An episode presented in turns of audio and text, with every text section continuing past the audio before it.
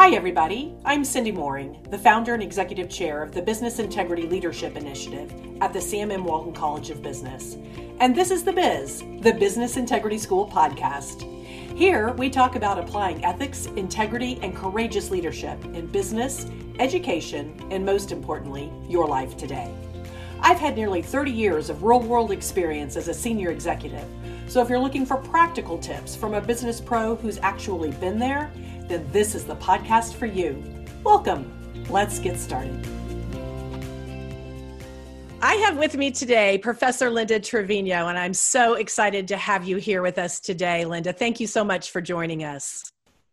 I'm happy to be here. Thanks for inviting me. You bet. I've had the pleasure of knowing Linda for over 10 years in the industry. She is a professor at Penn State and has been there since '87. She's the Distinguished Professor of Organizational Behavior and Ethics and the Director of the Shoemaker Program in Business Ethics in the Smeal College of Business. She served as chair of the Department of Management and Organization from 1999 to 2004, and she holds a PhD in management from Texas A&M University.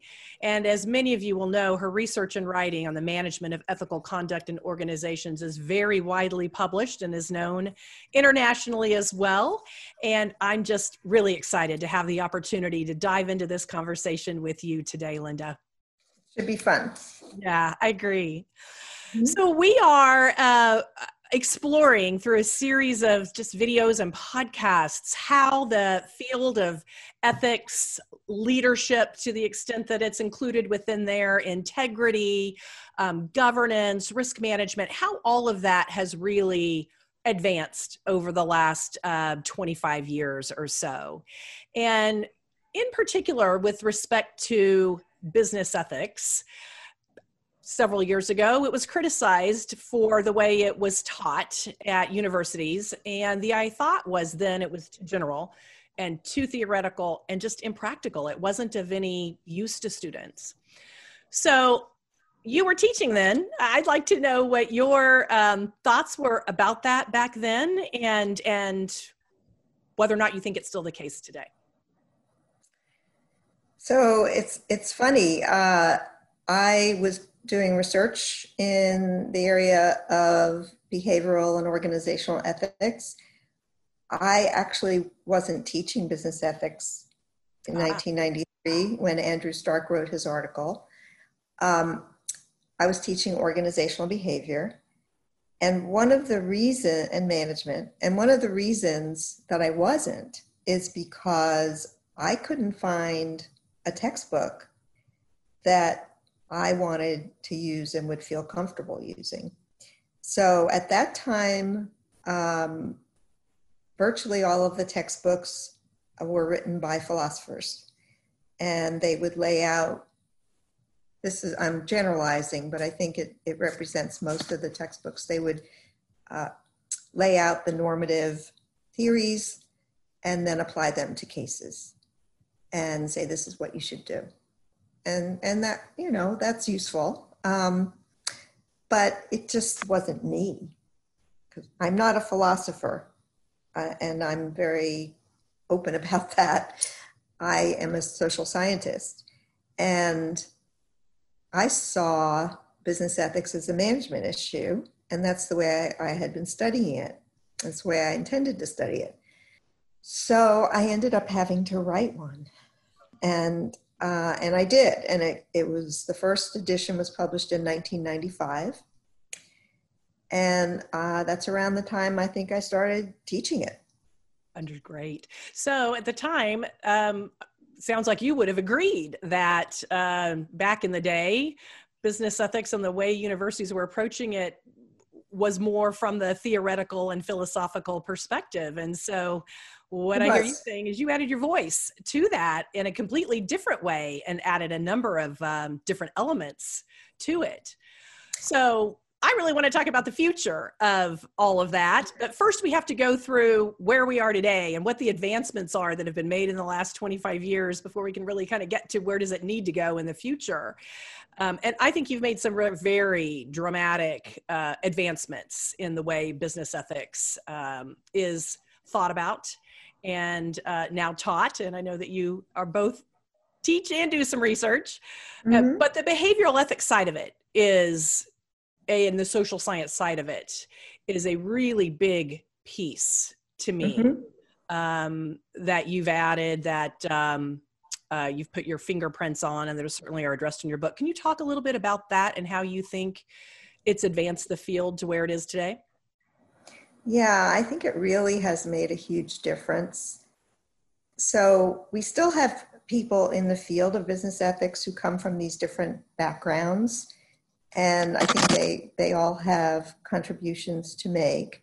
But I clearly was trained as a social scientist, and that's the path that I was going to pursue.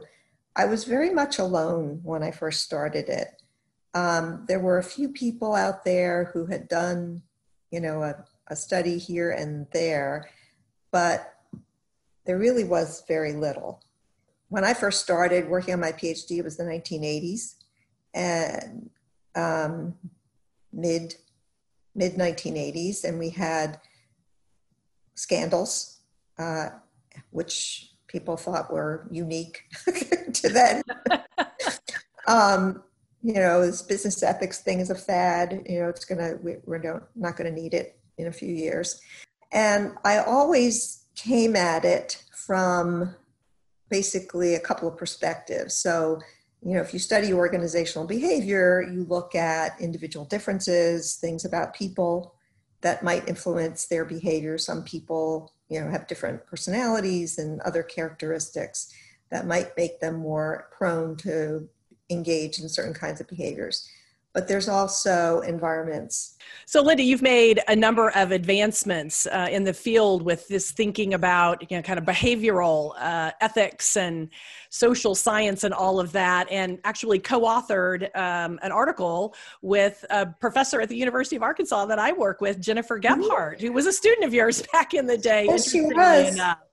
But it was a really great article where they talked a little bit about bad apples and bad cases and bad barrels.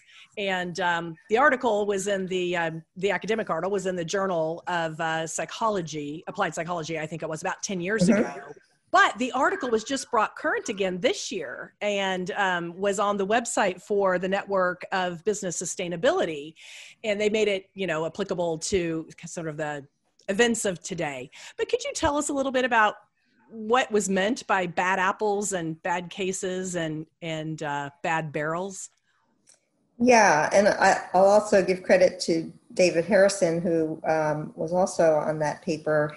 It was a meta-analysis, and he was an expert in how to do those. So meta-analysis is a study of studies. So what we did was pull together, and I have to say Jennifer did most of the actual legwork on this. So pulled together a whole bunch of studies that had looked at this question about what makes people make ethical choices. You know, is it something about the individual characteristics that had been studied? Is it something about the situation?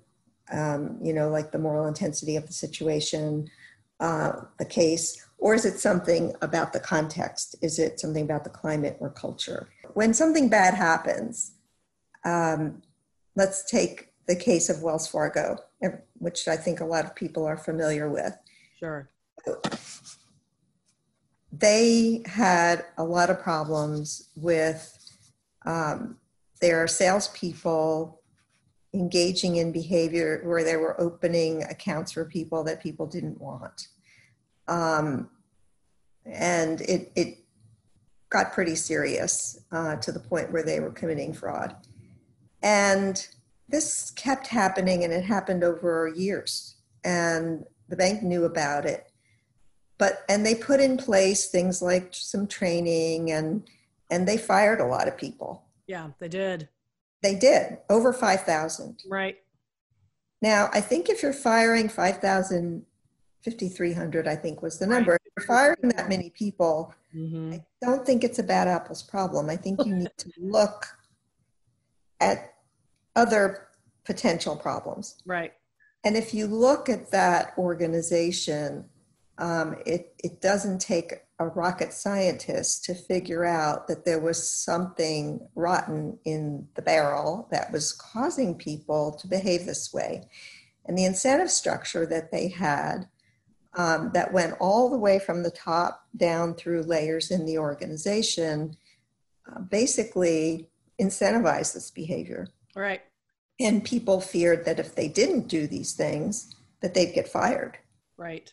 And this was happening post-financial crisis, the last one, not this one. And there weren't a lot of opportunities out there. So people felt like they had no choice but to engage in these behaviors. And their managers were incentivized too, for their people to, and the bottom line was that the CEO even, I think in writing, wanted every employee to shoot for selling each customer 8 products when the industry average was between 2 and 3. So quite a stretch goal there. Yeah, it's more than stretch, it's break. Right. You're stretching so far that you're going to break. And it breaks. And it was basically an impossible goal. And they kind of knew it, but they justified away all of the bad behavior they were seeing as something that happens in a retail environment.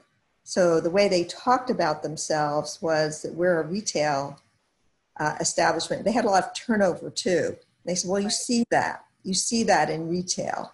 Yes. Instead of thinking about themselves as a bank, where you don't see as much turnover. Right.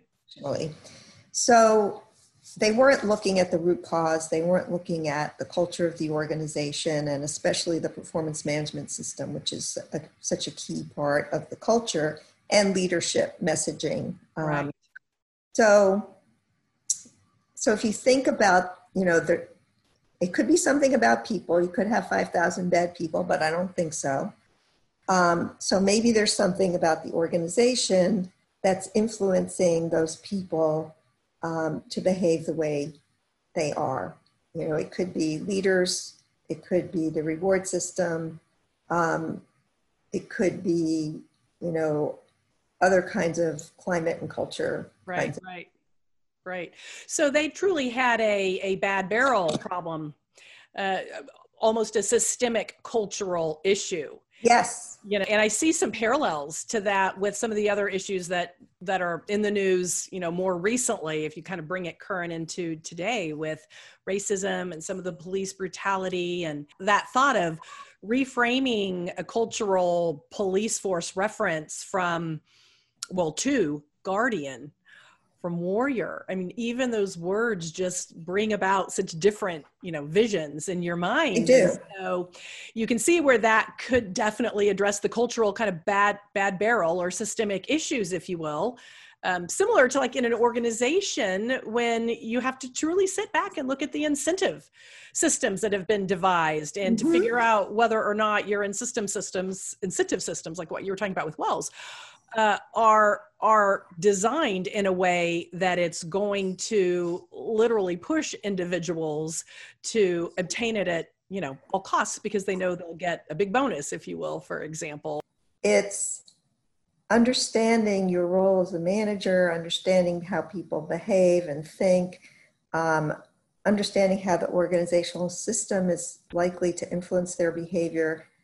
I mean, that's so key.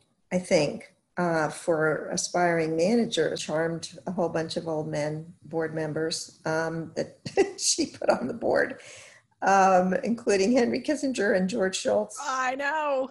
And it's just a fascinating story, because the whole basis for the company was a fraud. Yes. I think she had an idea that she thought she could pull off, and then she couldn't, and she never admitted it.